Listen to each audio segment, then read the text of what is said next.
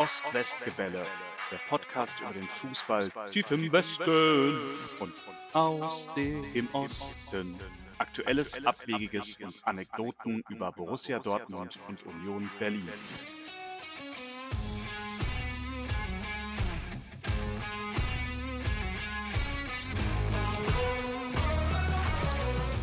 Hallo und herzlich willkommen zu Episode 7 vom Ost-West-Gebälle. Und hallo Tim. Hallo Henry. Oder wie man in Norwegen sagt, hey. Hey. Ich schicke liebe Grüße aus äh, Norwegen, wo ich schon wieder Urlaub mache, weil ich beide Urlaube im ersten Corona-Jahr gebucht hatte. Jetzt beide aufeinander gefallen sind, wo das wieder geht und alles etwas offener wird. Das ist natürlich eine absolute Luxussituation. Und ja, ich freue mich von hier mit Blick über den Berrefjord über Fußball sprechen zu können. Vor allem, weil wir einen wahnsinnig spannenden letzten Spieltag hatten und nochmal viel passiert ist und auch schon mit Blick auf die neue Saison viel passiert. Ja, du sagst es, es ist unfassbar viel los eigentlich und viel los gewesen und wir müssen ganz, ganz viel besprechen.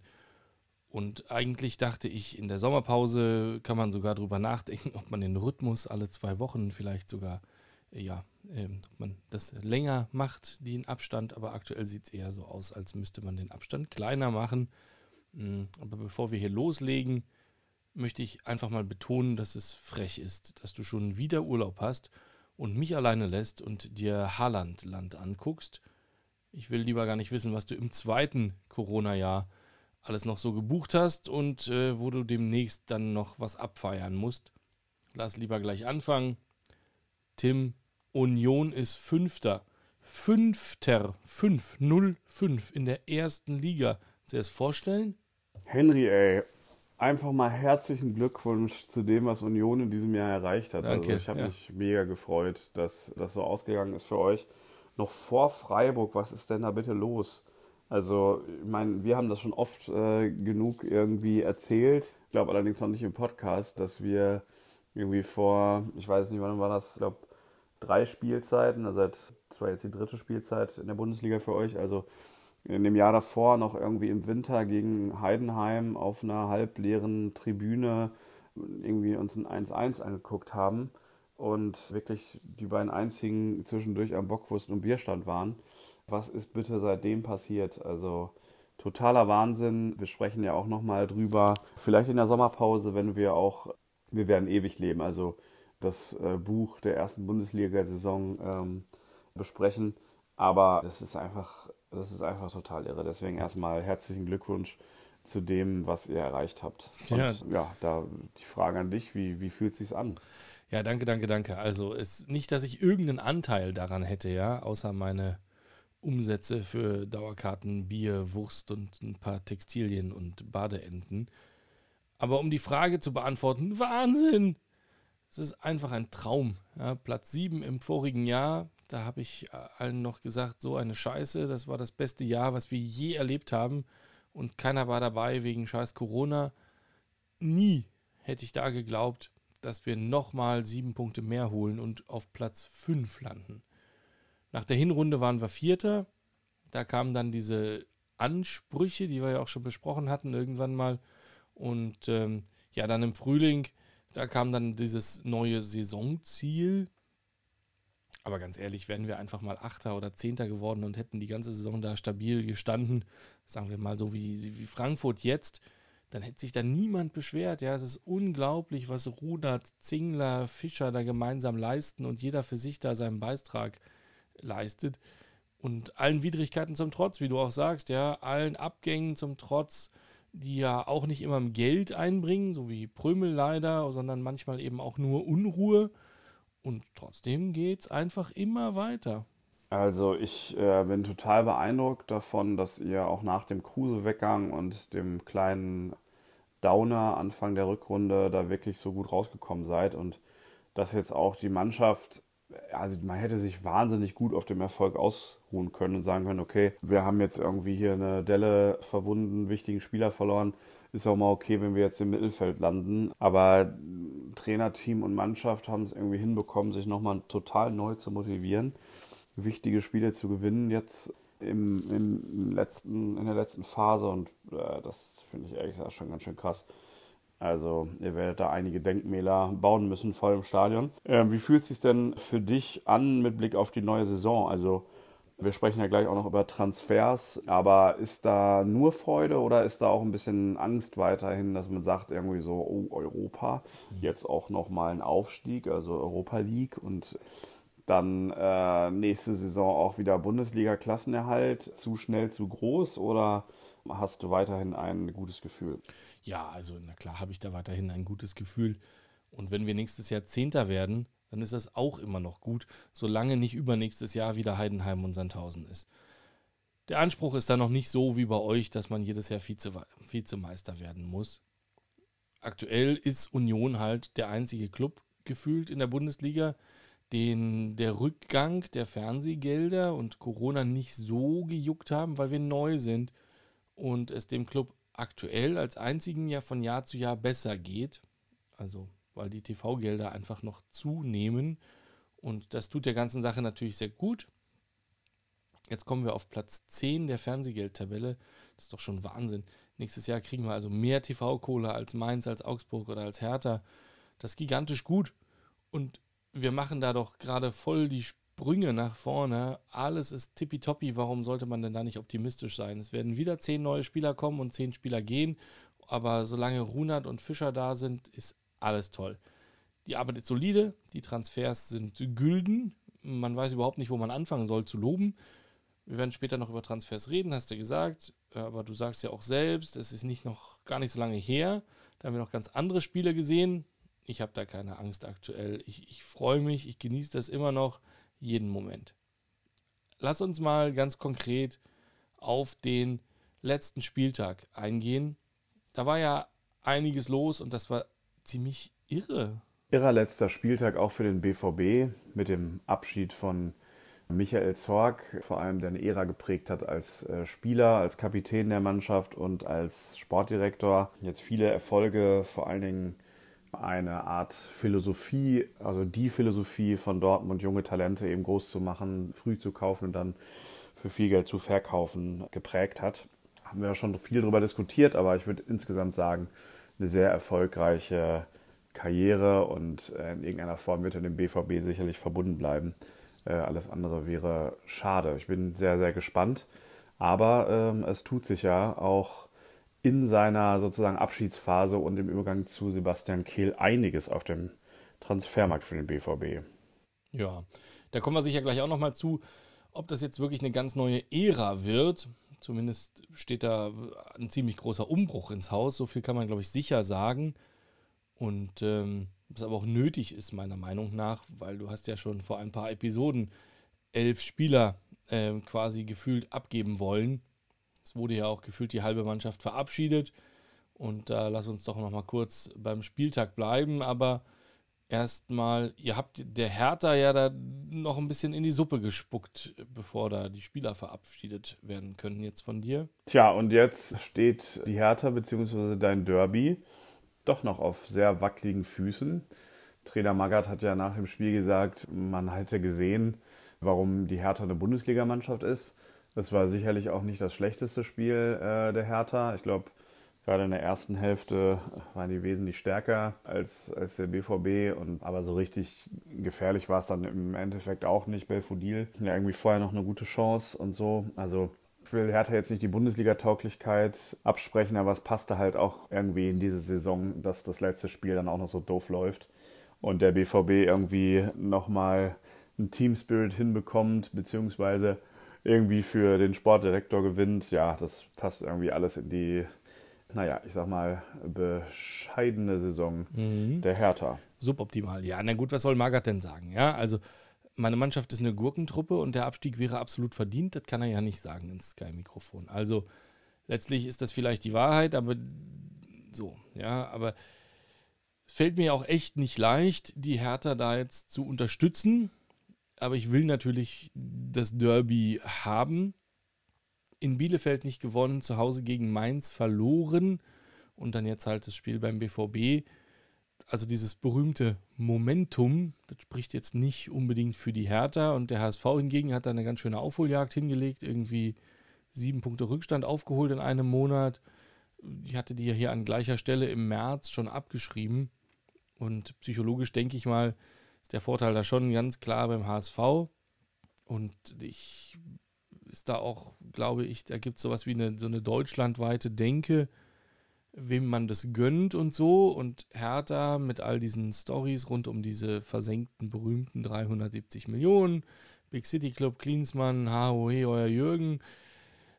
Da habe ich im Büro, wenn die Kollegen so reden, schon immer den Eindruck, das schwingt so mit, das geschieht denen ganz recht, ja. Und kann natürlich auch eine Trotzreaktion hervorrufen, aber letztlich sind da auch genug Söldner, die vielleicht sogar aus ihrem Vertrag rauskommen, wenn sie absteigen und nicht noch ein Jahr mit der Hertha rumkrebsen müssen, wenn sie drin bleiben. Und dann ganz neutral betrachtet sind jetzt Bielefeld und Fürth abgestiegen. Das ist nichts gegen die beiden, das sind nette Vereine. Aber das sind halt nicht die großen Namen, nach denen sich jeder im Stadion sehnt und die Finger lechzt und äh, versucht an Karten zu kommen bis aufs Blut. Und mit Bremen und Schalke kommen da schon zwei große neue Namen dazu. Und meiner Meinung nach zieht auch der HSV mehr an als Hertha, wenn man jetzt nicht gerade Berliner ist. Und ja, mal schauen, das wird auf jeden Fall noch spannend. Und ich gehe auch davon aus, dass das ein ganz knappes Ding wird. Und, aber der BVG, äh, der BVB hat ja auch nicht nur Hertha geschlagen und damit in die Relegation gestürzt, sondern ja auch selber im Umkehrschluss gewonnen. Und das letzte Spiel war dann im Prinzip auch eine Hommage an Zorg. Also es war jetzt nicht gerade ein überragendes Spiel, aber ich glaube, das 2 zu 1, äh, den, den Sieg, den, den haben, hat die Mannschaft auch für, für Susi Zorg sozusagen geholt. Ähm, man hat es ja auch gesehen, als Mukoko das 2-1 macht, bringt der Zorg in die Arme und ich glaube, das passte einfach und war irgendwie ein Feiertag für Dortmund, äh, auch ein, ein Auf- und Umbruch war auf jeden Fall äh, zu merken, dass beim BVB einiges passiert. Und ähm, ja, ich sehe das ehrlich gesagt ganz positiv. Ja, und mit diesem Umbruch kommt dann ja auch das richtige Derby zurück. Nicht nur das niedliche. Ich habe es ja gerade schon mal gesagt, Schalke ist wieder da. Und bevor wir uns über das Derby so richtig freuen, hast du eigentlich mitbekommen, dass Gramotzis Vertrag sich verlängert hat, obwohl er schon entlassen wurde? Ja, Thema Gramozis finde ich auch interessant. Ich glaube, das ist einmalig, dass da jemand seinen Vertrag verlängert bekommt, obwohl er schon entlassen ist. Ähm, hat natürlich auch mit der besonderen Konstellation zu tun. Ich finde es interessant und auch ein bisschen witzig, aber äh, sei, ihm, sei ihm gegönnt. Also äh, wenn er da das, den Vertrag so abgeschlossen hat und gut verhandelt hat, warum nicht? Bin aber gespannt, wie die, die beiden das auflösen. Vielleicht hast du davon schon was gehört. Aber der Sportdirektor hat sich nochmal bedankt, sich vor ihn gestellt. Beziehungsweise, ja, was soll er auch sagen? Ne? Ich meine, er hat den Vertrag so unterschrieben. Was mir dazu noch einfällt, ist die Tatsache, dass ich von Anfang an nicht geglaubt habe, dass das funktioniert mit Gramozis. Äh, wenn man äh, da schon diese Abstiegsphase mit drin war und mhm. die Spieler verbinden das irgendwie mit dir, wie soll man dann äh, neu motivierten Team irgendwie in die, in die erste Liga führen? Also das kann klappen, äh, aber ich habe da auch letzte Saison schon nicht dran geglaubt. Von ja. daher, trotz dieser Posse da, für mich ein ganz, äh, ja, ein Abschied, der irgendwie äh, absehbar war. Ja, der spannende Punkt, äh, oder ein spannender Punkt eigentlich, ja, das mit diesem psychologischen Aspekt bei dem Trainer, der quasi schon zum Anfang äh, da verbraucht war, wenn du so willst, weil er zum Abstieg schon dabei war. Hm wobei ich ganz, ganz dunkel irgendwo im Hinterkopf habe, dass es schon Mannschaften gegeben hat, die mit dem gleichen Trainer ab und danach wieder aufgestiegen sind. Ich meine, Freiburg hat das mal gemacht, eventuell auch Braunschweig, Darmstadt vielleicht, irgendwie sowas. Aber das äh, können wir nochmal rausfinden. Aber da wollte, da, da wollte ich eigentlich gar nicht so drauf hinaus. Ich, ich finde es einfach großartig, dass die Schalker nicht einfach nur so ein bisschen wieder aufsteigen, sondern natürlich so Schalke-like, ja mit nacktem Mann Pla beim Platzsturm und dann mit einer dieser Posse hier von um Gramozis und ja, wie du es eigentlich richtig nennst, Posse obendrauf, ja. Und damit alle gleich wissen, aha, schau, da sind die Schalker wieder, das wird doch gleich wieder amüsant in der Liga. Nichts gegen Bielefeld, aber die sind da schon irgendwie ein bisschen spröder und weniger unterhaltsam aus neutraler Sicht, meiner Meinung nach. Und äh, Schalke ist halt immer noch Schalke und für einen Schenkelklopfer, für einen Schenkelklopfer gut. Und dafür war der Ausflug in die zweite Liga scheinbar auch nicht lang genug, um das scheinbar nachhaltig zu verändern. Ach naja, ich glaube, ich, ich freue mich schon wieder so richtig auf diese neue Saison. Glaubst du denn, dass die beiden, Bremen und Schalke, dass die drin bleiben? Ja, Werder Bremen ist sicherlich äh, ist sicher wieder drin. Mein Schwiegerpapa hat mir äh, schon geschrieben, dass der Norden nächstes Jahr wieder kommt. Der hat eine bittere Saison hinter sich und von daher, ich freue mich einfach mal mit Werder. Bin auch immer gespannt, was die da für eine Mannschaft jetzt etabliert haben. Davon kriegt man ja doch weniger mit. Ähm, auch bei Schalke. Ja, es wäre ja krass, wenn man zwei Schalke-Abstiege in drei Jahren miterleben würde und die nächstes Jahr wieder runtergehen. Aber ich möchte auch eigentlich nicht mehr. Es ist dann auch genug derbyfreie Phase jetzt erstmal gewesen für die nächsten äh, Jahre. Und äh, ja, wenn Schalke jetzt immer irgendwie um den Abstieg mitspielt, aber sich immer rettet, dann kann man als Dortmunder damit auch ganz äh, gut leben. Ja, ich glaube auch nicht, dass die direkt beide wieder absteigen und dass es eher einen total überraschenden Absteiger geben wird. Hallo, Gladbach. Ähm, und ansonsten, naja, also die üblichen Verdächtigen, Bochum, Stuttgart, Augsburg, die werden wieder eine schwere Saison haben und eventuell einer der beiden, aber ich glaube auch nicht, dass beide direkt wieder absteigen. Also jetzt sind ja beide gerade letztes Jahr abgestiegen und jetzt wieder aufgestiegen. Wenn einer unserer Hörer weiß, wann das letzte Mal zwei Absteiger direkt wieder aufgestiegen sind, dann bitte mal melden. Ansonsten recherchiere ich das mal bis zur nächsten Episode. Das kommt mir nämlich ziemlich einmalig vor. Und noch einmaliger müsste das ja sein, wenn dann beide direkt nochmal absteigen. Das scheint mir ausgeschlossen. Ja, und apropos irrer letzter Spieltag. Irgendwie habe ich jetzt gefühlt in einer Woche mehr Platzstürme gesehen als überhaupt je zuvor, kommt mir zumindest so vor. Was ist denn da los? Hast du das mitbekommen da in Norwegen, in, in, in Frankfurt nach dem Halbfinale, in, in, auf Schalke nach dem Aufstieg zu Hause, ähm, in Köln nach der Qualifikation für Europa, dann der Aufstieg in Bremen, der Aufstieg in Essen, Klassenerhalt in Stuttgart, in Nottingham bei der Aufstiegsrunde im Halbfinale und dann die Schalker nochmal, aber auswärts in Nürnberg. Ich war selbst bei einem dabei. Das war die Meisterschaft gegen, äh, ich weiß nicht, die zweite Klopp-Meisterschaft, glaube ich, gegen Frankfurt. Ja, es kam mir in keinem Moment gefährlich vor, aber ich glaube, da wurden auch die Tore geöffnet und die Ordner haben das ganz gut gemacht. Von daher ähm, wurde so ein kleines Stückchen Rasen damals auch ausgeschnitten. Ich glaube, dass äh, wenn, selbst wenn das Diebstahl ist, wäre das inzwischen wahrscheinlich verjährt. Das hoffe ich zumindest. Jetzt soll es ja ein paar Verletzte gegeben haben. Das ist natürlich total unschön und klar, wenn man da so äh, eine Horde alkoholisierter Leute aufeinander loslässt, beziehungsweise auf den Rasen lässt, ich meine, schlagen zwei Herzen in meiner Brust. Also mhm irgendwie äh, muss sich das ja auch mal entladen dürfen. Und andererseits muss man vielleicht versuchen, das irgendwie, ähm, ja, da die Mannschaften auch vielleicht zu schützen. Keine Ahnung. Also ich bin, ich bin erstmal noch pro Platzsturm, aber vielleicht hast du ja auch äh, Argumente dagegen oder hast ein bisschen mehr mitbekommen, dass da auch wirklich äh, Menschen schwer verletzt wurden. Ich, ich habe es so genau nicht mhm. mitbekommen mhm. hier. Deswegen bin ich interessiert. Was ist deine dein, dein Blick auf die Platzstürme? Ja, also äh, zunächst mal zur Verjährung. Wenn es ein, ein reiner Diebstahl verjährt, tatsächlich, glaube ich, nach fünf Jahren, da Bayern jetzt seit zehn Jahren Meister ist, müsste das safe verjährt sein. Was das natürlich trotzdem noch, das könnten ganz andere Delikte noch in Frage kommen. Hm, Hausfriedensbruch, hm, Sachbeschädigung. Also du hast ja nicht nur was mitgenommen, was schon lose rumlag, sondern du musst es ja auch noch ausgraben. Können wir eventuell klären, in, äh, ich habe so eine Idee für so eine Sommerfolge mit Matthias. Matthias ist Berliner, Ur-Berliner und Bayern-Fan. Und eigentlich dachte ich, man könnte nochmal so eine Sommerfolge zum, zum Thema Bayern machen und wie wird man in Berlin eigentlich Bayern-Fan. Aber Matthias ist zufällig auch Anwalt, also den können wir das vielleicht nochmal fragen. Aber eigentlich sehe ich das mit dem Platzstürmen schon so auch wie du. Hm, das ist wie auch mit, mit Pyro da gibt es immer einige wenige Trottel, die es dann für alle versauen müssen. Ja? Und Da gab es jetzt so viele Negativmeldungen in ganz kurzer Zeit, dass ich irgendwie befürchte, da gibt es noch, ein, noch ein Nachspiel. Ja, in Bremen, da hat die Polizei mehr als 20 Verletzte gemeldet, die teilweise auch ins Krankenhaus mussten. In Stuttgart wurde ein Fan bewusstlos geschlagen auf dem Rasen. Bei ähm, in, die Nottingham Forest Fans, die haben den Kapitän von Sheffield angegriffen.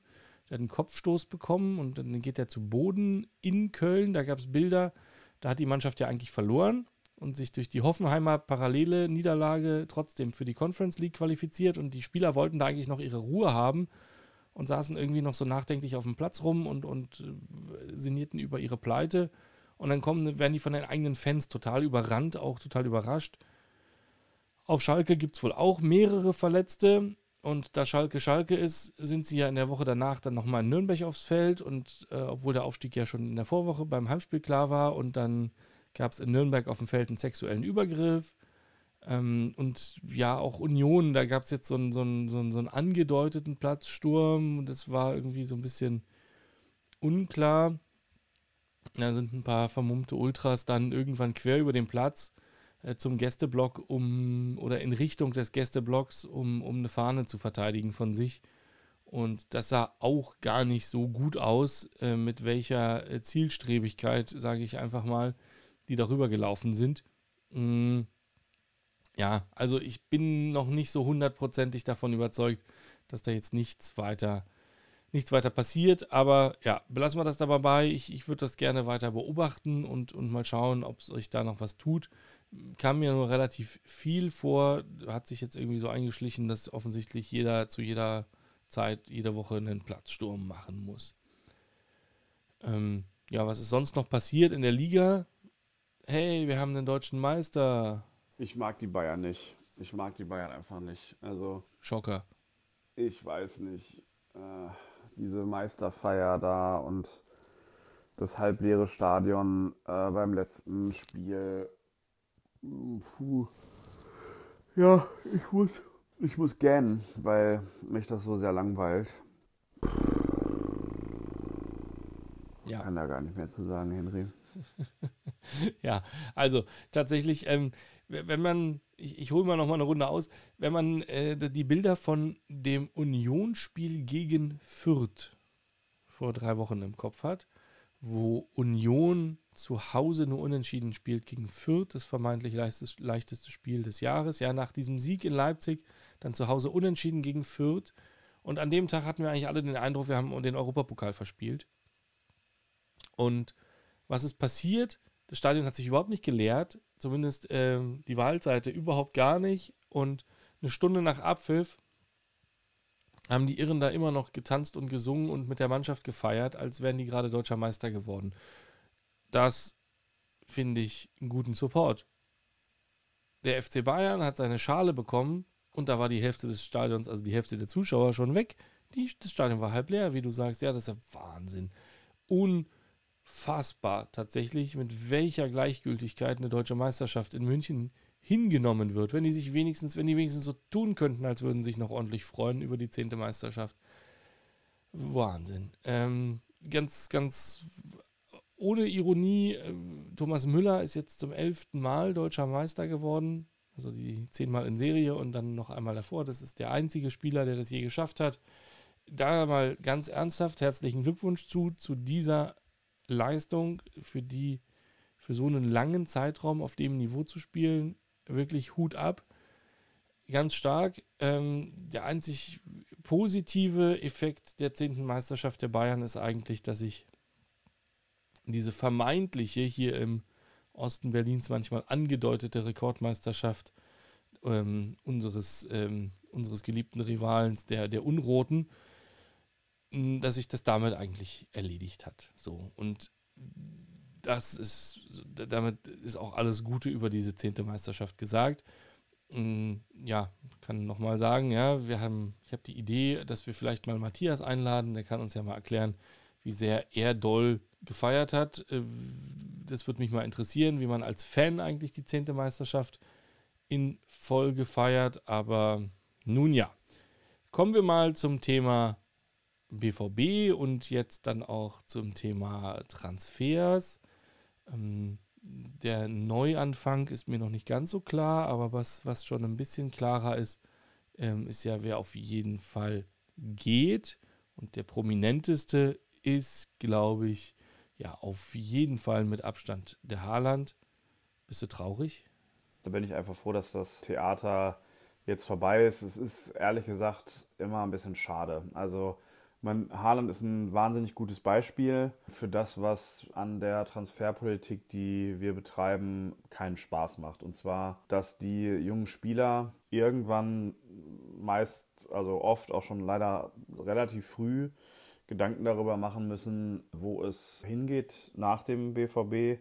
Man hat das bei Dembele vor allem gesehen. Man ähm, hat das auch bei anderen gesehen. Bei Pulisic war es vielleicht nicht so, aber auch bei Hakimi spätestens jetzt bei Haaland, das letzte halbe Jahr ist einfach kein normaler Fußball für diese Spieler mehr möglich, weil man sich in Gedanken damit so beschäftigt, wo es jetzt hingeht, was der nächste Schritt ist, was sinnvoll ist, äh, mit Beratern, mit dem Verein diskutiert.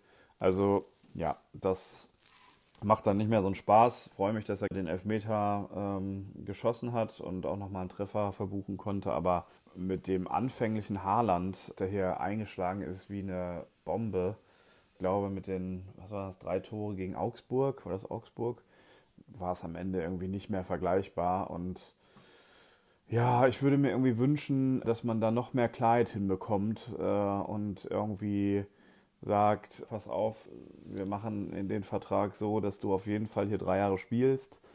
Und dann im letzten Jahr vor äh, Vertragsende im Prinzip irgendwie gehst und dass das dann irgendwie klar ist. Also ja, äh, ich meine, das war abzusehen, dass es so laufen wird, aber es enttäuscht äh, schon, vor allem weil mit einem fitten Haarland und ein, zwei Spielern mehr, die da irgendwie fit geblieben wären, vielleicht auch noch mehr drin gewesen wäre die Saison. Ja, so ist es. Ja, und ja. Äh, so wird es wahrscheinlich auch in Zukunft sein. Also ich kann den, den Frust natürlich ein Stück weit verstehen, aber der ist doch, der ist doch selbst gemacht, wenn man dieses Geschäftsmodell verfolgt, ne? was du ja auch eigentlich eingangs unseres, unseres Podcasts in der ersten Episode mal gelobt hattest und meiner Meinung nach doch auch die, die Aktie da gekauft hattest. Also gehört das dann nicht irgendwie dazu, dass man, also wenn man sagt, das Geschäftsmodell ist, junge Spieler zu kaufen und die teurer zu verkaufen, dann ist es doch klar, dass die verkauft werden. Also da, die gehen dann halt da nicht in Rente. Und ich glaube, dass dieser permanente Umbruch und dieses permanente Weiterziehen, ja, dann eben irgendwie, das gehört dann dazu. Und ja, jetzt, jetzt tut's weh, ich verstehe das vollkommen. Ähm, müssen wir mal überlegen, ja, wie man da wieder rauskommt. Ich habe so ein bisschen den Eindruck, die Transfers, die schon feststehen, die sind jetzt, die sind ja alle keine 18, 19, 20, sondern die sind ja auf einmal fünf Jahre älter. Ähm, vielleicht ist das eine kleine Abkehr davon, aber lass mal kurz noch weitermachen mit den Verabschiedungen. Das war ja gefühlt die halbe Mannschaft, die da jetzt geht. Wer ist denn noch weg?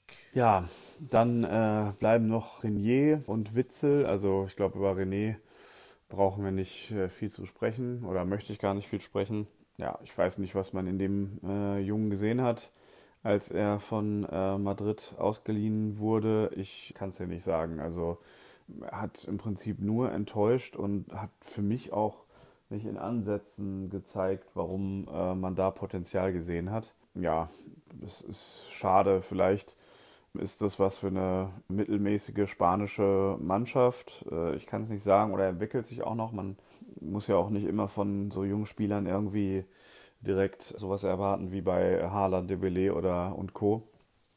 Aber hat in Dortmund nicht funktioniert. Ganz anders Axel Witzel.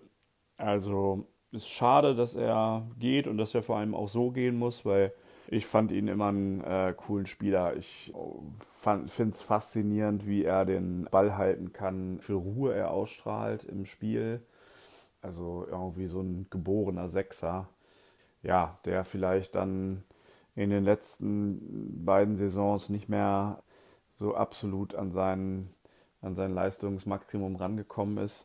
Vielleicht auch ein bisschen zu langsam für das Dortmunder Spiel ist, aber eigentlich hat er mir da hinten als Absicherung immer ganz gut gefallen.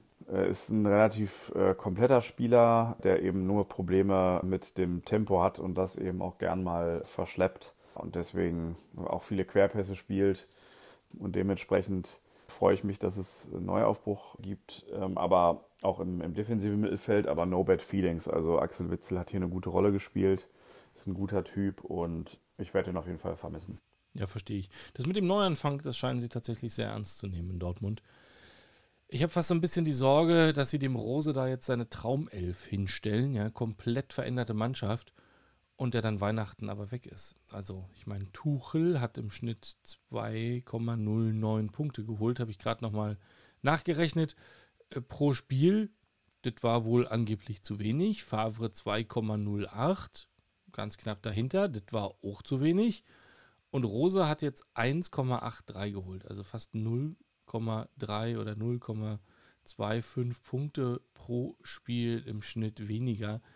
Das ist doch ein Witz. Also, und, und der Typ, der die Fans jetzt auch nicht irgendwie so richtig mitreißt, ähm, also ich verstehe das nicht. Also wirklich gar nicht. Ähm, ich habe jetzt einen interessanten Talk gehört von den äh, Ruhrnachrichten, der Dortmunder Lokalzeitung, die sich mit dem BVB beschäftigt. Und äh, es war jetzt nicht gerade ein investigatives Interview, aber ähm, es war interessant, was Watzke gesagt hat. Also wenn man ihm zuhört, ähm, dann äh, kann man, finde ich, bei dem immer ziemlich gut zwischen den Zeilen lesen. Und ähm, er hat sowas gesagt wie auf die Frage, ob, ob Rose die Mannschaft noch erreicht, ähm, hat er gesagt, also wenn man irgendwie in der Kabine sei, dann würde man mitbekommen, dass Rose die Mannschaft auf jeden Fall erreicht, dass es quasi eine eingeschworene Gemeinschaft ist. Hat dann aber irgendwie so kommentierend, ein bisschen ausweichend gesagt, dass es natürlich auch darauf ankäme, nicht nur sozusagen äh, ein Kumpel der Mannschaft zu sein, so direkt hat er das nicht formuliert, aber sondern eben auch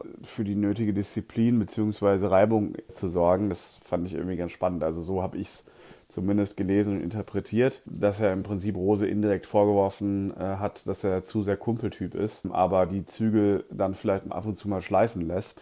Also zu nah an der Mannschaft zu sein, das fand ich ganz interessant. Das kann ich mir ehrlich gesagt ganz gut vorstellen dass er, Rose ist ja ein sehr ruhiger Charakter, versucht es über Motivation und äh, sozusagen irgendwie Zusammenhalt. Aber da fehlt manchmal dann vielleicht so ein bisschen der Biss oder auch der Konkurrenzkampf äh, im Team.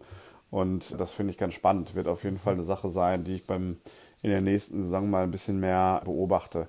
Was nicht heißen muss, dass das nicht klappen kann, ähm, wenn da so ein Team Spirit entsteht und der eine für den anderen sozusagen einsteht, aber es kann eben auch nach hinten losgehen, wenn man zu viele ja, Einzelkämpfer und Egoisten hat, so wie das vielleicht in dieser Saison war, die auch nur das tun, was sie müssen und äh, Söldner sind. Äh, von daher, ja, bin äh, sehr gespannt, was dabei rauskommt. Ja, ich erstmal. Also ich bin mal gespannt.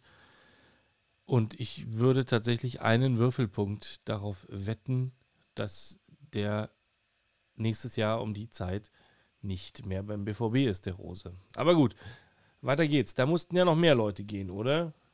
Roman Bürki, der ja schon seit langer Zeit klar ist ähm, und der ja nochmal sein letztes Spiel machen durfte. Das hat mich gefreut, weil zwischendurch sah es ja mal so aus, als wäre da nur noch Zwist und im Prinzip gar kein Zusammenkommen mehr, als würde er die Zeit da absitzen. Im Prinzip war es ja auch so, aber an dem letzten Spiel sieht man irgendwie, dass beide Seiten damit jetzt am Ende irgendwie ihren Frieden gefunden haben. Und das freut mich total, weil er sich ja eigentlich auch immer korrekt verhalten hat. Und auch zwischendurch mal wirklich gute Spiele für den BVB gemacht hat. Ich denke gerade an das DFB-Pokalfinale letztes Jahr, wo er dann irgendwie für Hits reinkam, eigentlich nur noch dritter Torwart ähm, oder auf dem Weg dahin und dann so ein, so ein Bombenspiel irgendwie gegen Leipzig. Also freut mich, äh, dass er jetzt noch so persönlich da abgeschlossen hat. Und dann haben uns natürlich von äh, Dan Axel Sagadu verabschiedet. Ich habe jetzt noch nicht mitbekommen, wo er äh, hingehen will, wo er hingeht. Aber es ist natürlich tragisch. Also das ist tatsächlich irgendwie so ein Hoffnungsträger gewesen und durch seine Verletzung dann immer wieder zurückgeworfen worden. Das tut mir total leid für den Jungen und ich wünsche ihm einfach alles Gute. Vielleicht irgendeinen Verein, wo er langsam äh, sich wieder aufbauen kann. Also ja, beziehungsweise wo er vielleicht mal äh, sozusagen die Zeit bekommt, so fit zu sein, dass er da auch sich nicht mehr so oft verletzt. Ich hoffe, ich wünsche ihm das einfach, dass er da noch eine Karriere vor sich hat. Dann habe ich heute noch über Mukoko gelesen. Du hattest mir einen kleinen Artikel geschickt, aber das ist vielleicht ein eigenes Thema. Momentan sieht es ja so aus, als würde er sich verabschieden. Und finde das, auch, find das auch richtig, äh, denn im Prinzip hat er in Dortmund, glaube ich, noch keine Chance, sich komplett zu etablieren. Da vorne da sprechen wir bestimmt auch noch drüber. Gibt es ja auch äh, einige neue Leute, die da seine Rolle spielen. Und diese Idee, ihn jetzt mit einer Rückkaufoption zu verkaufen, finde ich gut. Soll er sich zwei, drei Jahre irgendwo entwickeln und dann zu einem klasse Stürmer bei uns werden. Und wenn er sich dann weiter gut entwickelt, äh, dann wird er wahrscheinlich auch nur zwei, drei Jahre beim BVB bleiben und äh, dann wird es weitergehen. Aber bei so einem jungen Spieler ist das verfrüht, glaube ich, da so eine Perspektive aufzumachen. Erstmal muss er gucken, dass er sich in der Bundesliga etabliert, wird ihm auch nicht raten, in die zweite Liga zu gehen sondern eine gute Rolle in der ersten zu spielen bei einer kleineren Mannschaft. Ja, warum äh, kauft, kauft ihr ihn eigentlich nicht? Also ich hoffe sehr, dass wir den zu den Konditionen nicht kaufen. Also ehrlich gesagt. Ich frage mich ein bisschen, was das sein soll. Das hat man ja jetzt die ganze, die ganze Woche schon so ein bisschen gelesen in der Presse. Ja, dieses Modell verkaufen statt zu verleihen und dann nicht eine Weiterverkaufsklausel an einem potenziellen Weiterverkauf mitverdienen da reinzupacken, sondern was ich ja noch total verstehen würde, sondern eine Rückkaufoption. Also bei einem 17-Jährigen, 17, ja, ich bitte dich. Der ist halt ein Rohdiamant und sicher eines der besten Talente, was wir in Deutschland gerade haben. Also beim Schleifen von einem Rohdiamanten, da kann halt immer was schiefgehen, ja. Also jetzt gibst du den aber nicht zum Schleifer, im Auftrag, sondern verkaufst den an den Schleifer und sagst, ey, wenn du den schön schleifst, dann kaufe ich dir den Unterwert eines Brillanten wieder ab. Den vereinbaren wir jetzt schon den Wert. Und wenn du es aber versaust, dann ist das dein Problem. Also dann kaufe ich dir den natürlich nicht wieder ab. Nee, also das Modell verstehe ich nicht. Für mich heißt das Laie und das würde ich verstehen, aber scheinbar will er das ja irgendwie nicht, sondern er will ja nur weg. Da weiß ich auch nicht, wie der beraten ist. Ja, wenn so ein 17-Jähriger einfach nicht die Geduld hat, mal auch mal abzuwarten, bis er 20 ist. Ich denke, er wird nicht, sie werden ihn nicht verhungern lassen, er wird ein bisschen Geld schon verdienen. Aber ja, also nun kommt halt mit Adeyemi genau für Mukokos Position auch noch jemand. Das ist natürlich auch nicht so richtig cool, glaube ich, für Mukoko. Und Adeyemi ist da wahrscheinlich genau den einen Schliff weiter mit seinen, wow, 20 Jahren. Und vielleicht wäre Salzburg die perfekte Station für Mukoko in seinem Alter. Und siehe Adeyemi, der kommt nun gerade daher. Wir haben auf dem Flügel den Bäcker, den ich super gerne behalten würde und wo die letzten Signale auch so waren und, und, und wo ich den Transfer von Duki auch, auch, so verstehe, wo ihm noch jemand, ihm noch jemanden an die Seite zu geben, der kulturell ein bisschen näher dran ist. Also ich sehe da auch, abgesehen von den Modalitäten, ehrlich gesagt, jetzt nicht so den Bedarf bei, bei Union für diesen Spieler. Uneingeschränkter Stammspieler wäre er sicher auch nicht. Und das würde dann wahrscheinlich keinem helfen. Und ich bin auch sehr sicher, dass Runert so einen Deal nicht machen würde. Und ansonsten, ja, Sagadu, da hast du gesagt, ja, ich, ich glaube, ein Club, der, ich sag mal, aus der zweiten Reihe mit ein bisschen mehr Ruhe und ein bisschen einen, langen Atem, der wäre wahrscheinlich jetzt perfekt für ihn und ja, vielleicht sowas wie, wie Leverkusen oder sowas. Je nachdem, welche Stellen da frei werden oder auch Gladbach, da muss man halt schauen, wie es da jetzt überhaupt weitergeht. Aber ich, ich denke da eher an sowas für Sagadu aktuell. Und ja, Birki, Mike. Ja, also sicher hat er seine Verdienste. Ich fand halt immer, dass er sich auch ein bisschen selber zu gut fand und der scheinbar auch über Gebühr entlohnt wurde dafür. Und ähm, ja, weshalb er ja nun auch nach der Degradierung zum dritten Keeper jetzt auch nicht gerade fluchtartig das Westfalenstadion verlassen hat. Das muss man ja auch sagen. Also der war ja auch völlig fein damit, den Vertrag da abzusitzen. Das sagt ja auch was über so einen Menschen aus. Und damit ist das Ding eigentlich für mich dann auch klar durch. Dem ging es ja nicht darum, möglichst viel zu spielen, sondern möglichst viel zu verdienen. Den will ich auch nicht bei Union haben, bevor du fragst. Und äh, das war es doch aber noch nicht. Ihr habt doch noch einen Torwart ziehen lassen. Davon habt ihr doch immer so reichlich, ne? Und ähm, ja. War da noch was? Marvin Hitz habe ich noch vergessen. Auch der ist verabschiedet worden. Hat mich überrascht, beziehungsweise eigentlich auch nicht, weil wir mit Lotka ja auch einen Torwart haben, der durchaus das Zeug zur Nummer 2 hat. Hat bei Hertha bis auf einen Patzer im vorletzten Spiel, glaube ich, eine richtig gute Rolle gespielt. Hat jetzt äh, auch nochmal Kopf und Kragen riskiert im letzten Spiel äh, und ist gegen den Pfosten gesprungen beim EVB. Ähm, tat sicherlich sehr weh, sah ein bisschen witzig aus. Ja, auf den kann man sich auch freuen und ich glaube, da sind wir dann auf der Torwartposition auch ganz gut aufgestellt. Hitz, ja, ich sage einfach mal vielen Dank. Hat immer eine gute Rolle gespielt, sich nie in den Vordergrund gerückt, kam als Nummer zwei klar, auch als Nummer eins. Ja, einfach ein sehr guter Torwart, äh, beziehungsweise, sage ich mal, ein äußerst guter Torwart, der zuverlässig ist, aber auch mal ein paar Fehler dabei hat. Also, das ist nicht die absolute Top-Schublade, aber er ist einfach verlässlich und ein guter, guter Typ. Und ja, ich meine, es sind so viele Abgänge. Ich glaube, wir hatten ja in einer Folge mal äh, drüber gesprochen. Ich habe gesagt, es gehen elf Leute. Inzwischen sind es auf jeden Fall, glaube ich, sieben oder acht. Bin gespannt, ob ich da mit meiner Prognose noch richtig liege, äh, denn einige müssten ja noch äh, gehen, zum Beispiel Hazard und Schulz. Bin mir aber nicht sicher, ob die das tun, denn ihre gut dotierten Verträge könnte man ja auch noch erfüllen und ich bin mir auch sicher, dass die beiden bei keinem anderen Verein der Welt mehr so viel Geld verdienen werden. Von daher ja, bin ich mal gespannt, was passiert. Aber vielleicht doch, vielleicht doch in China oder in, in den USA. Wer weiß. Ja, ich denke, also erstmal Hits, denke ich auch. Das ist ein solider Keeper, der so auf Augsburg-Niveau spielt für mich und da wahrscheinlich auch gut aufgehoben wäre. Ähm, wieder, ne? Der kam doch auch daher. Die haben ja neuerdings wieder viel Geld oder die haben jetzt viel Geld durch diesen Investor. Vielleicht wäre das so sein Ding. Ja, und Schulze und wie du richtig sagst, die haben ja laufende Verträge.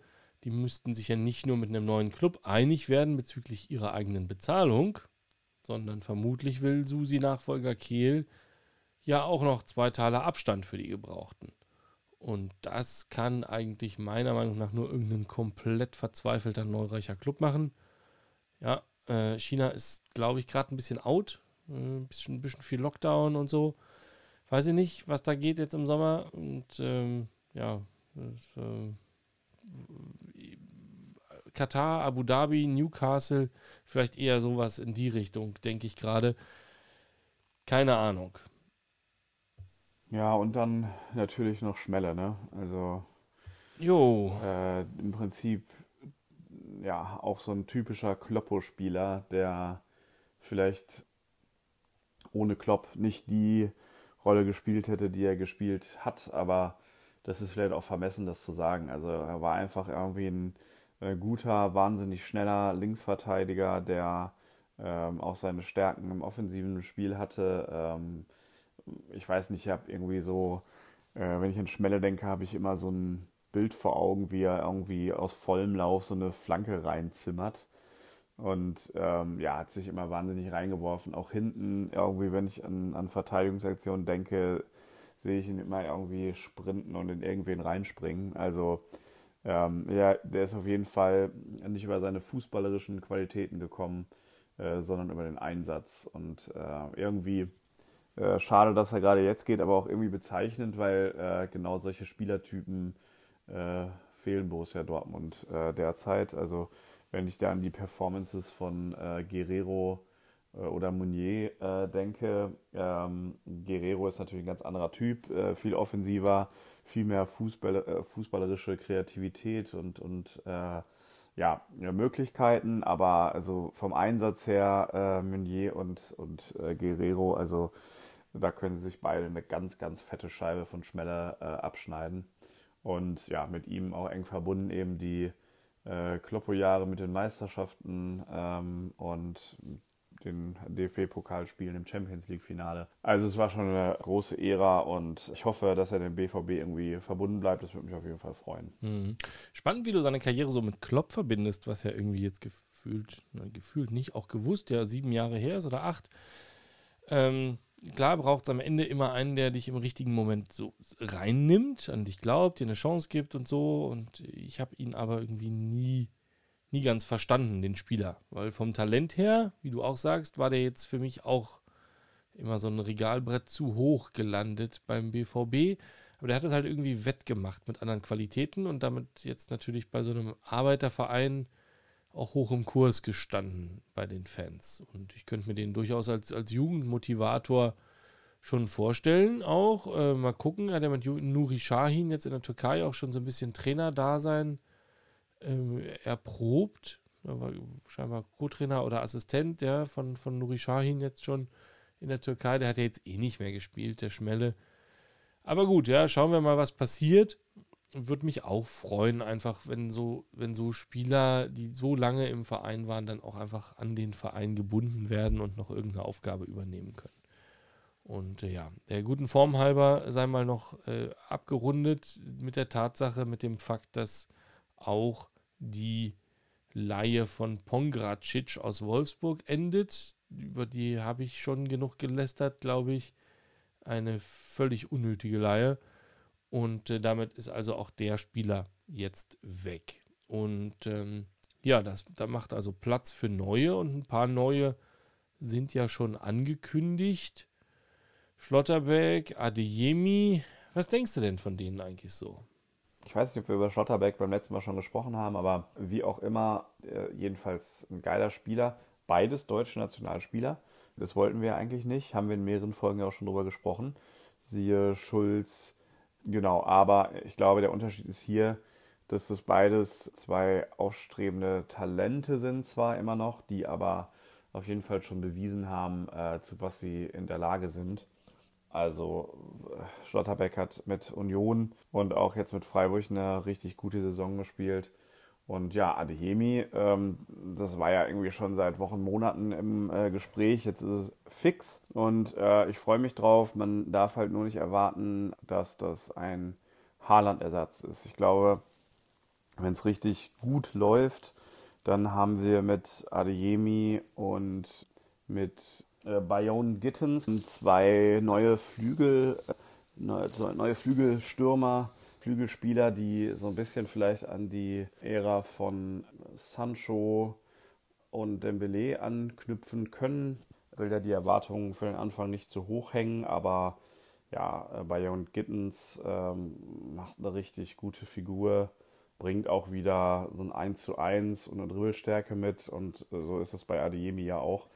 Zudem könnte der äh, mit Malen oder möglicherweise einem Aller, der momentan im Gespräch ist, auch äh, eine, eine, Doppelspitze bilden. Also ich bin da sehr gespannt und es gibt, glaube ich, sehr, sehr viele Möglichkeiten für äh, Marco Rose, der jetzt äh, nächste Saison nochmal beweisen muss, was er aus so jungen Spielern rausholen kann. Und ähm, ja, dass er zwar ähm, nah an der Mannschaft ist, aber eben auch da für genug Disziplin und für genug äh, Reibung sorgen kann. Ich glaube, das ist ganz wichtig. Mhm.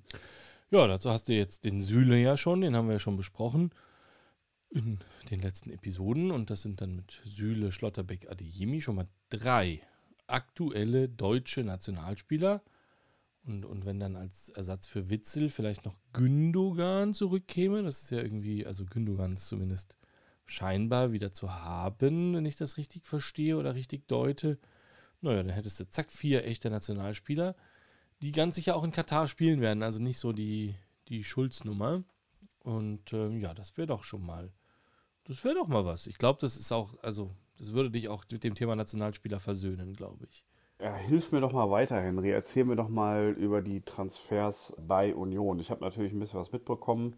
Ihr hattet vor einiger Zeit schon äh, Yannick Haberer von, äh, vom SC Freiburg gekauft und Uja geht. Ich glaube, zwei andere gehen auch noch. Genau, und Baumgartel ist, glaube ich, äh, noch nicht ganz sicher, bleibt aber vermutlich noch ein Jahr. Ähm, und jetzt äh, die drei sozusagen äh, Star-Einkäufe äh, könnten sein Jamie Leveling von äh, Gräuter Fürth, dann der äh, Danilo Döki, der inzwischen, glaube ich, schon bestätigt ist, von Vitesse Arnheim, Spieler, über den ich noch nichts gehört habe, der aber, äh, der aber Kapitän seiner Mannschaft war und auch da eine sehr, sehr gute Rolle gespielt hat in der Abwehr. Und Ortega Moreno wird seit gestern äh, kolportiert ähm, da im, Prinzip ja der Torwart äh, oder der gefragte äh, Transfertorwart derzeit, der sicherlich nicht bei Bielefeld bleibt und eine Wahnsinn, Wahnsinn-Saison äh, gespielt hat. Nicht nur ein, ich glaube zwei. Ja, also äh, wie sieht's da aus? Äh, was glaubst du ist dran und ähm, ja, auf wen freust du dich? Äh, von wem hast du überhaupt schon mal gehört? Ähm, also gerade mit Blick auf äh, Danilo Döki. Ähm, bin gespannt. Mhm. Okay, sortieren wir das mal so ein bisschen. Also ich würde mal auch bei, den, bei, bei Union mit den Abgängen anfangen zunächst mal. Also da ist Uja, wie du richtig gesagt hast. Super cooler Typ, finde ich auch super schade, aber der hat die letzten zwei Jahre eigentlich gar nicht mehr gespielt. Der hatte immer irgendwas am Knie und dann ist er vom Niveau her halt irgendwie auch nicht mehr, nicht mehr rangekommen. Und vielleicht tut sich ja in der zweiten oder dritten Liga für ihn nochmal was auf. Das würde mich richtig, richtig freuen, weil das echt ein, ein ganz toller Typ ist. Und dann ja, Prömel, das wussten wir schon, auch weg. Äh, ein bisschen bitter, da bin ich ja ein bisschen beleidigt, dass der ablösefrei geht und nicht vorher nochmal verlängert hat. Äh, wobei ich im Winter noch dachte, das läuft bei ihm auch so. Das gab da mal was, das habe ich so interpretiert. Ähm, aber das ist halt nicht so. Dann ist Ochipka weg. Der war letztes Jahr äh, ablösefrei aus Schalke gekommen. Busk ist weg, der dritte Torwart und Mani Abdullahi, ähm, auch einer, der schon seit Zweitliga-Zeiten da war, aber nie so richtig angekommen war in der, in der ersten Liga. So, dann ist Ingwarzen, der war nach Mainz verliehen. Der ist von Mainz fest verpflichtet worden. Und da war ich aber auch schon von, von ausgegangen eigentlich. So, und dann glaube ich weiterhin, dass man mehr oder weniger fest damit äh, planen muss, dass das Taiwo Avoni geht. Und also überraschen wird es mich zumindest nicht, äh, wenn, wenn auch Andreas Lute noch geht, der ja gefühlt irgendwie jetzt zur Nummer 2 definitiv geworden ist im, im Tor. Und ähm, ja, noch weniger, wenn da jetzt wirklich noch zwei Keeper dazu kämen. Andererseits, also Lute ist 35 und vielleicht kann man den Jüngeren dann nochmal irgendwie von der Bank oder auf dem Trainingsplatz ein bisschen Support geben. Aber ja, also Lute glaube ich auch nicht. Da haben wir auch schon mal bei den O-Tönen im Stadion gehabt. Also ja, hm. schauen wir mal. Der, die Liste der Abgänge wird sicher auch noch länger. Bei den Zugängen stand jetzt, finde ich schon wieder reichlich früh auch. Ja, wir sind im Mai. Insofern Glückwunsch an Olli Runert again. Ja, Yannick Haberer, zentraler Mittelfeldspieler aus Freiburg, kommt ablösefrei. Paul Seguin, zentrales Mittelfeld aus Fürth ablösefrei. Damit sollte der Abgang von Prömel schon mal kompensiert sein, finde ich. Und ja, dann tatsächlich Jamie Leveling ist jetzt fix aus Fürth. 4 Millionen angeblich. Das wäre die zweithöchste äh, Ablösesumme, die jemals Union gezahlt hätte. Und andererseits ist das ein Schnäppchen für so ein, für so ein Riesentalent. So, und das ist aber auch eine ganz neue Tür, die Union da irgendwie aufmacht. Denn, denn solche Talente, ich meine, der ist 21, hat schon Bundesliga-Erfahrung, würde mich auch nicht überraschen, wenn der mal Nationalspieler wird. Hm, das ist auf der Klasse auch neu bei Union, dass sich sowas hierher traut. Ähm, und äh, das ist sicher auch ja, in, mit einem ähnlichen Hintergedanken wie bei dem typischen BVB-Transfer der letzten Jahre. Der wird auch nicht bei Union in Rente gehen, denke ich mal, wenn der hier zwei Jahre spielt und dann, wir haben vier bezahlt, für zwölf geht oder für 15 oder 20, dann hast du alles richtig gemacht. Und ich glaube, in die Richtung geht sich das hier gerade so ein bisschen. Ja, super genial. Leveling ist hängende Spitze. Mal schauen, wie Fischer den dann einsetzt. Für mich der verspätete, echte Kruse-Ersatz eigentlich von der Position her immer so leicht hinter dem Zielstürmer. Und dann, ja, dann ist da Danilo, Danilo äh, da ist so ein H in der Mitte, portugiesisch. Und der Nachname Duki. Danilo Duki, ähm, Innenverteidiger und auch ablösefrei aus Holland. Und das ist ein bisschen spannend. Der hat einen ähnlichen Background wie Geraldo Becker. Der ist auch surinamisch und niederländisch. Der war auch bei Ajax in der Jugend und eigentlich müssten die sich auch kennen, beide aus der Ajax-Jugend. Und ich frage mich so ein bisschen, ob, ob, ob Duki auch kommt, damit Becker nicht geht. Das wäre ganz toll. Und Becker hat ja in der Hinrunde noch so ein bisschen Unzufriedenheit durchblicken lassen mit seiner Bankrolle und so und wollte weg. Und jetzt seit dem Abgang von Kruse ist er nicht nur Stammspieler, sondern für mich absoluter Leistungsträger geworden. Und man kann sich aktuell gar nicht ja, vorstellen, dass der gehen sollte. Man kann sich ja jetzt schön ins Rampenlicht spielen gerade. Wenn dann gäbe es den auch nicht geschenkt. Aber ich hoffe, Duki Becker im Zusammenspiel, das, das ist was, was, was hier so ein bisschen was hilft, dass der bleibt. Ja, dann sagst du, äh, man munkelt über Ortega von Bielefeld. Auch spannend. Der ist wohl scheinbar ablösefrei zu haben nach dem Abstieg. Mhm. Wenn so einer ablösefrei ist, dann frage ich mich noch mehr, warum man für Roman Bürki Geld bezahlen sollte, wenn Ortega sowieso eigentlich der bessere Keeper ist. Ja, also sicher ist, ist Ortega der, wie du sagst, spannendste Fisch im Torwartbecken gerade und ja, wenn der käme, wäre das für Lute das sichere Ende, meiner Meinung nach. Und ja, eine Bestätigung der O-Töne, die wir da im Stadion gesammelt hatten zum Thema Keeper. Ähm, hatten da einen sehr lustigen ähm, ja, Outtake äh, vor ein paar Episoden mal und das ging ja auch im Stadion am Bierwagen schon so in die Richtung, dass für Lute wahrscheinlich Schluss ist nach der Saison. Ja, und außerdem ja, soll der ja an Klagenfurt verliehene Lennart Mosart wohl zurückkommen. Das ist äh, auch ein Keeper. Und der, äh, ich habe das irgendwo gelesen, weiß gar nicht wo, angeblich Ersatztorwart werden in der Bundesliga. Hm, dann wäre das auch für Renault eine Kampfansage, meiner Meinung nach. Also, weil, wenn, wenn Ortega da ist, wird der bestimmt nicht der dritte Torwart sein wollen. Und ja, wenn dann Moser zumindest im, im Bundesliga-Kader auch stehen soll. Also da wird es sicher nochmal einen spannenden ja, Zweikampf dann geben.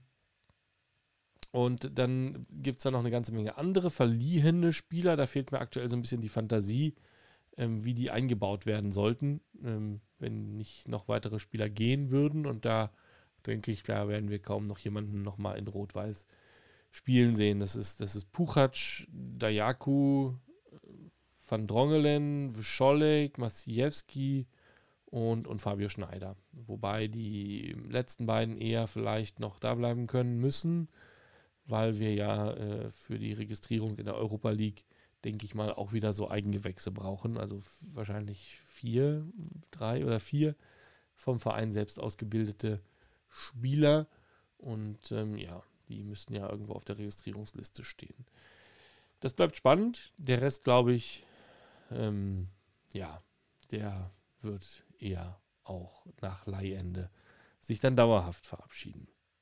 Mit Blick auf die Uhr, lass mal ein bisschen äh, voran machen. Ähm, Frankfurt gegen Glasgow. Hast du denn da in, in Norwegen was mitbekommen? Und jetzt vor allen Dingen so vor lauter BVB-Transferrummel ähm, noch was vom Europa League-Pokal, äh, vom Europapokal-Finale mitbekommen zwischen den ganzen Lachsen da in Norwegen. Ich habe heute Morgen nochmal einen Text gelesen über Glasgow und, wie sagt man, Wiederauferstehung des äh, Vereins in die vierte Liga und zurück in, nach Europa und dann äh, mit so einem Finale nach der Meisterschaft im letzten Jahr die diese Erfolgsgeschichte im Prinzip besiegeln. Das wäre schon krass und äh, wäre irgendwie auch eine, eine, Heldenreise, ja, die ich, die ich so grundsätzlich begrüßen würde.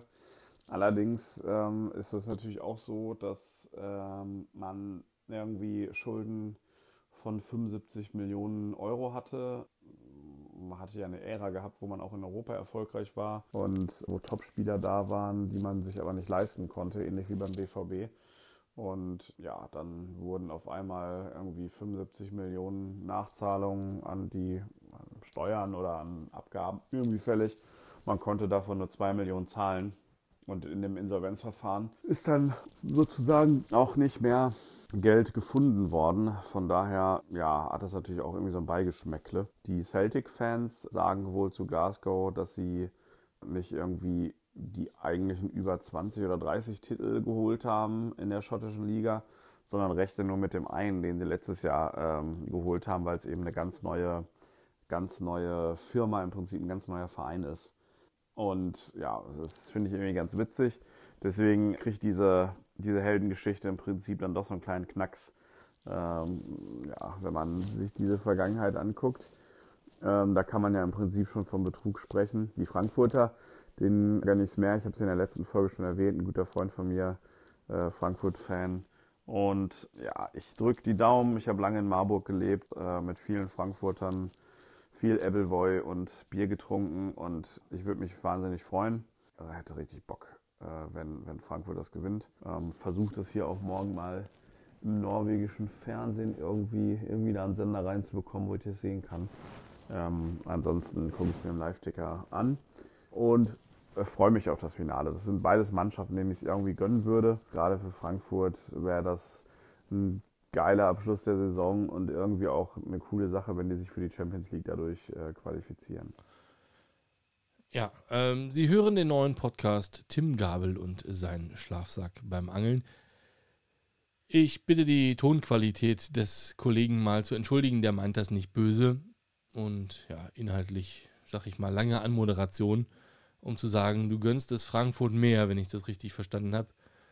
Und äh, dazu kann ich nur sagen, ja, natürlich, ich auch. Ja, ich könnte nicht mehr gönnen. Geiler Verein, die machen das super. In der Bundesliga weit hinter den Erwartungen zurückgeblieben dieses Jahr. Die Saison ist mit der Europa League natürlich vollkommen noch zu glätten. Und äh, für die Bundesliga wäre das natürlich toll, ja, wenn wir erstmalig fünf Starter in der, in der Champions League hätten. Das wäre, ich würde das schön finden. Das mit dieser Rangers-Pleite, das habe ich immer gar nicht so richtig auf dem Schirm.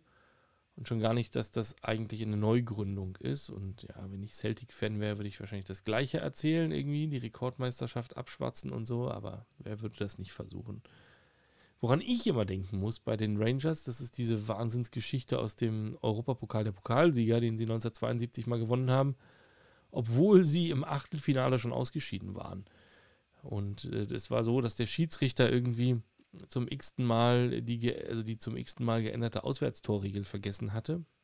Und dann hatten die Rangers dann in Lissabon so ein Elfmeterschießen bekommen und das haben sie halt verloren. Und dann wurde der, der Sieg im Elfmeterschießen von Lissabon aber am nächsten Tag von der UEFA einkassiert, weil aufgrund der neuen Auswärtstorregel hatten die Rangers schon, waren die schon weiter vor dem Elfmeterschießen. Und dann waren die also eine Nacht lang ausgeschieden aus dem Achtelfinale und waren dann am nächsten Tag wieder weiter. Und dafür war Lissabon raus und dann haben sie das Ding gewonnen.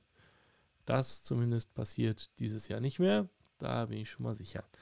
Ob ein Sieg für Frankfurt, ja, Segen oder Fluch wäre, das könnten wir im Fall der Fälle dann im Sommer nochmal mit unseren zahlreichen Frankfurtern diskutieren, die uns ja auch hören. Ich habe so ganz, ganz heimlich so ein bisschen die Theorie, dass der Trainer nämlich auch da eigentlich nicht zu 100% passt, aber den kannst du ja auf so einem Sieg nicht rauswerfen. Und ja, wie die Mannschaft sich dann in der Champions League schlagen würde, das wäre zusätzlich nochmal fraglich. Aber das alles Zukunftsmusik. Ich drücke auch alle zur Verfügung stehenden Daumen. Und ansonsten, ähm, ja, lass thematisch direkt weiterspringen. Da ist, äh, gibt noch einen anderen Transfermarkt, nämlich den für Übungsleiter. Und es geht schon wieder los. Das Trainerkarussell dreht sich. Oh und, ähm, ja. Ja, ehrlich gesagt äh, weiß das Karussell, glaube ich, selber nicht, in welche Richtung. Äh, Hütter geht äh, bei Gladbach, äh, völlig zu Recht. Äh, Weinziel äh, ist irgendwie sauer auf Reuter äh, und, und, in Augsburg passiert sowieso eine Menge. die fangen da anscheinend irgendwie nochmal ganz neu an, was mich aber nach der Saison auch ehrlich gesagt nicht verwundert, weil man hatte sich, glaube ich, größere Ziele gesetzt und ist jetzt wahnsinnig enttäuscht. Kohlfeld geht, das finde ich auch total irre. Ähm, habe beim Kicker gelesen, dass der Vorstand da wohl eine große Rolle spielt, weil Schmatke eigentlich so den ersten Trainer hatte, äh, der, mit dem er irgendwie klarkam. Vorher war es ja mit äh, Glasner und äh, Van Bommel und Co. irgendwie äh, immer schwierig. Ich halte von Kohlfeld nicht so wahnsinnig viel, auch nach seiner Bremer Zeit. Äh, habe da auch in Wolfsburg nicht viel mehr gesehen. Von daher ich kann das irgendwie nachvollziehen. Ähm, aber für ihn ist es natürlich wahnsinnig bitter. Ne? Äh, hätte jetzt die Chance gehabt, da nochmal in einer Saison zu zeigen, dass er vielleicht auch doch zu mehr in der Lage ist als irgendwie zu Abstiegskampf. Das hat er sich in Bremen am Anfang ja eigentlich angedeutet. Da war er sogar mal in Dortmund gehandelt worden. Äh, total irre. Ja, dann habe ich äh, heute noch gelesen, Hoeneß in Hoffenheim auch vor dem Abschied. Dann spielt nächstes Jahr wieder die halbe Saison, äh, die, die äh, halbe Tabelle irgendwie mit neuem Trainer. Finde ich krass. Bin gespannt, wer da wieder zum Zug kommt. Vielleicht kommt ja Favre zurück, Gladbach, oder äh, man wird sehen. Also ich bin wahnsinnig gespannt, äh, was da passiert. Was, was denkst du denn zu den, ja, zu den Trainerwechseln? Ja, ja. Also, Mai. Irgendwie kommt es ja alles nicht so ganz überraschend, außer vielleicht jetzt Hönes. Ja, ähm, da ich sag mal, wäre Prömel mal lieber da geblieben, wo er war. Ne? Aber wir haben es ja auch letztes Mal schon angesprochen. Die halbe Liga war mit einem neuen Trainer gestartet, die ganz überwiegend vom Spielstil her überhaupt nicht zu den jeweiligen Mannschaften gepasst hatten. Ich finde, da wird viel zu wenig drüber gesprochen. Ähm, was eigentlich passiert, wenn du so einen so so einen Defensivmaurer irgendwie auf so eine Offensivmannschaft von voller Offensivtalente wirfst, ja. So, Weinziels Vertrag lief wohl aus und angeblich hatte man bis zum letzten Spieltag noch gar nicht mit ihm gesprochen. Und ähm, dann hat er halt den Schritt gemacht und äh, ist vor die Kamera und ist dann Reuter ja wahrscheinlich nur zuvor gekommen. Finde ich aber einen armen Stil auch von Reuter, äh, den ich als Spieler immer mochte bei Dortmund, aber als jetzt gerade ist er äh, ansehensmäßig bei mir äh, relativ äh, weit unten angekommen. Augsburg schwimmt ja in, in Investorengeld scheinbar neuerdings und, und will scheinbar eine große Nummer werden. Big City Club, ich höre dir trapsen, kann ich da nur sagen. Da wäre ich vorsichtig, direkt äh, alles zu ändern, ins, inklusive dem Trainer. Wolfsburg, die waren ja im Vorjahr irgendwie durch einen kollektiven Betriebsunfall der gesamten Liga auf einem Champions League Platz gelandet. Und die haben dann scheinbar gedacht, das geht jetzt immer so weiter. Was für ein Scheißverein, ganz ehrlich. Ja, also Stadion immer leer, selbst europäisch. Da kann ich absolut gar nichts Cooles dran finden. Und äh, ob das der Grund war, dass man dann auch einfach mal einen Trainer genommen hat, der, der mit Bremen ein Jahr vorher ja auch der Bremen ja irgendwie runtergewirtschaftet hatte. Und äh, auf, auf, aus, in der Hoffnung, dass ausgerechnet diese arme Wurst dann die hohen Ambitionen der Wolfsburger da beglücken kann. Also ich weiß nicht, ich weiß nicht, da, da steht scheinbar auch wieder ein größerer Umbruch ins Haus. Ähm, nicht nur der Trainer soll ja neu, sondern auch der Sportdirektor. Schmatke ähm, wird ja da scheinbar auch von VW vor die Tür gesetzt. Und ja, das lässt dann natürlich die Frage offen nach Max Kruse. Ja, was ist mit Kruse? Also, er hat gezeigt, dass er noch zocken kann. Und ich bin jetzt gespannt, gerade mit Blick auf die Kohlfeld-Entlassung, was jetzt mit Kruse in Wolfsburg passiert.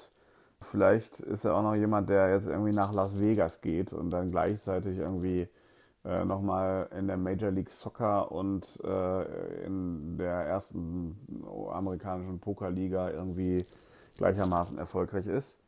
Das fände ich ganz spannend.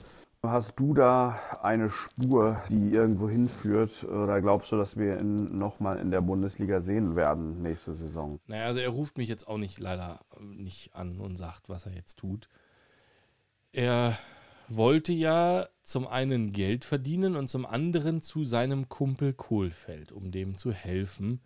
Die beiden sind ja scheinbar recht dicke. Und wenn Kohlfeld jetzt weg ist, dann kann man das andere, nämlich die Geld verdienen, wahrscheinlich auch einfach woanders tun. Und ähm, ja, ich hatte ja in Episode 5 noch behauptet, der kommt nie wieder so in Form, ähm, wie er mal war. Dann macht er in der Woche darauf drei Buden gegen Mainz. Also ich habe auch echt keine Ahnung. Ähm, aber der ist dann, ja, man müsste auch seine Performance in, in den jüngsten Wochen ja auch würfeln, finde ich, so wie die Dortmund-Ergebnisse auch die Kruse-Leistungen. Und ja, er ist jetzt nach dem Spiel, nach dem letzten Spieltag ja direkt wieder in die USA geflogen, wo, wenn ich das richtig verstehe, sein Sohn ja wohl wohnt. Und ähm, ich glaube auch, der bleibt dann einfach direkt da. Das ist ein sehr, sehr plausibler Tipp aus meiner Sicht auch. Und der hängt dann noch jetzt ein, zwei Jahre in der, in der Major League Soccer, also in der MLS, in der höchsten amerikanischen Liga ran. Und ähm, ja, Kollege von mir ist Bremen-Fan, den hatte ich mal ganz nebenbei gefragt, ob er glaubt, dass Kruse nochmal nach Bremen kommt. Aber das war eine ganz kalte Spur. Da ist, ähm, ja, also äh, entsprechendes Geld ist nicht vorhanden.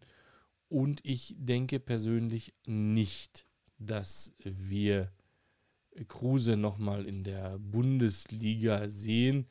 Da äh, ja, tippe ich auch eher auf Las Vegas oder Los Angeles. Glaubst du, dass Urs Fischer nächste Saison noch bei euch spielt, beziehungsweise äh, mit euch spielt, äh, also Trainer bleibt? Was ist deine Einschätzung dazu? Ich persönlich glaube ja, dass er auf jeden Fall eine Saison bleibt und sich die Europa League-Saison nicht nehmen lässt. Ja, also ich denke mal, dass das Transferkarussell an uns zumindest vorbeigeht. Äh, Quatsch, das Transferkarussell natürlich nicht. Das Trainerkarussell, da gehe ich absolut von aus, dass Urs Fischer da bleibt. Ja, hatten wir ja auch schon bei einer der letzten Episoden mal angesprochen. Zwar sucht die halbe Liga ja wieder einen Trainer, aber warum sollte er sich das dann irgendeinen Schleudersitz irgendwo antun? wenn man hier was aufbauen kann und, und weiterhin da vielleicht auch noch nicht am Ende ist von dem, was man selber sieht an, an Möglichkeiten und an Perspektive. Ja, so wie du sagst, jetzt kommt die Europa League, da musst du auch erstmal einen anderen Verein finden, der dir das jetzt mitbietet.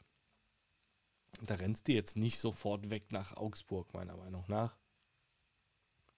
Ich sehe in Deutschland weiterhin nur Freiburg als spannende Alternative oder einen anderen Verein international der ihn eine Weile machen lässt, der jetzt nicht dafür bekannt ist, schnelle, hektische ähm, Trainerentlassungen vorzunehmen. Aber Liverpool ist auch besetzt, meiner Meinung nach, der Trainerstuhl. Und insofern, ähm, ja, viel spannender ist der, der andere Trainerstuhl der Stadt. Ja, also abhängig von der Ligazugehörigkeit muss man in Charlottenburg ja einfach mal gucken, wer sich das überhaupt nun, nun antun möge. Kovac und Fabre scheinen raus, wenn man das so, die Gerüchte äh, scheinen so zu sein, dass die ja nun schon vergeben sein werden. Und ähm, da wartet scheinbar keiner auf die Hertha. Ich glaube persönlich auch, dass, oder ich persönlich glaube, dass Farke ein, ein smarter Move wäre. Und ähm, ich habe aber lustigerweise gerade mit unserem Stammhörer Sascha noch gesprochen und der sagte sowas wie, Hertha ist Hertha und trifft immer komische Entscheidungen und deshalb kommen eigentlich nur drei Namen in Frage. Kohlfeld, Fee oder Gisdol. Also, Halleluja, sag ich mal. Dit bleibt noch ganz schön spannend. Kicktipp, unser qualifizierter Tipp für die nächsten Partien der Schwarz-Gelben und der Eisernen.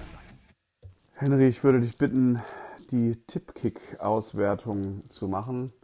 Ähm, äh, ja, ich bin Gott sei Dank in Norwegen und äh, kann mich gleich mit äh, Angeln, Grillen oder äh, was auch immer äh, ablenken, denn ich befürchte, nach Abrechnung der Saison hast du äh, gewonnen. Dazu herzlichen Glückwunsch.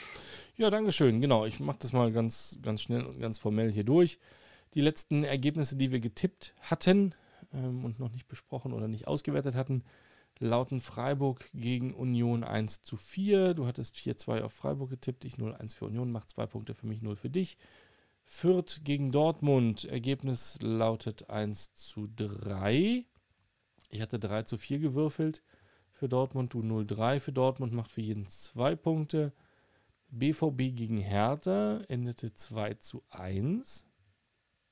Das hattest du tatsächlich genau richtig getippt, deswegen kriegst du da vier Punkte. Ich hatte 5 zu 3 gewürfelt, zwei Tore Abstand, da kriege ich nur zwei Punkte für den richtigen Sieger. Und dann, last but not least, Union gegen Bochum ähm, ging 3 zu 2 aus. Ich habe 2-1 getippt, das ist äh, vom Torverhältnis her immerhin richtig. Drei Punkte, du hattest 3 zu 1 getippt und bekommst zwei Punkte. Und damit Trommelwirbel ist es so, dass du, Tim, mit 20 Punkten aus unserem Spiel rausgehst und ich mit einem deutlichen Abstand von gewürfelten 33 Punkten. Ich muss sagen, das hat mir sehr viel Spaß gemacht. Ich würde mich sehr freuen, wenn wir das in der nächsten Saison wieder machen mit diesem Tipp. Ich werde weiter würfeln, würde ich einfach vorschlagen, weil das hat sehr gut funktioniert. Und ähm, ja, das wäre es für heute dann auch schon gewesen. Ihr habt es alle geschafft. Sehr lange Episode. Danke fürs Durchhalten. Ich schaue mal, dass wir dem Kollegen irgendwie wieder ein ordentliches Mikrofon verabreichen fürs nächste Mal. Danke fürs Zuhören. Lasst ein paar Sternchen da, Bewertungen, gebt uns Feedback, ostwestgebälle.de auf Instagram. Wir haben eine Webseite, kommentiert unter ähm, die Episode in eurem Podcast-Player und seid lieb zueinander.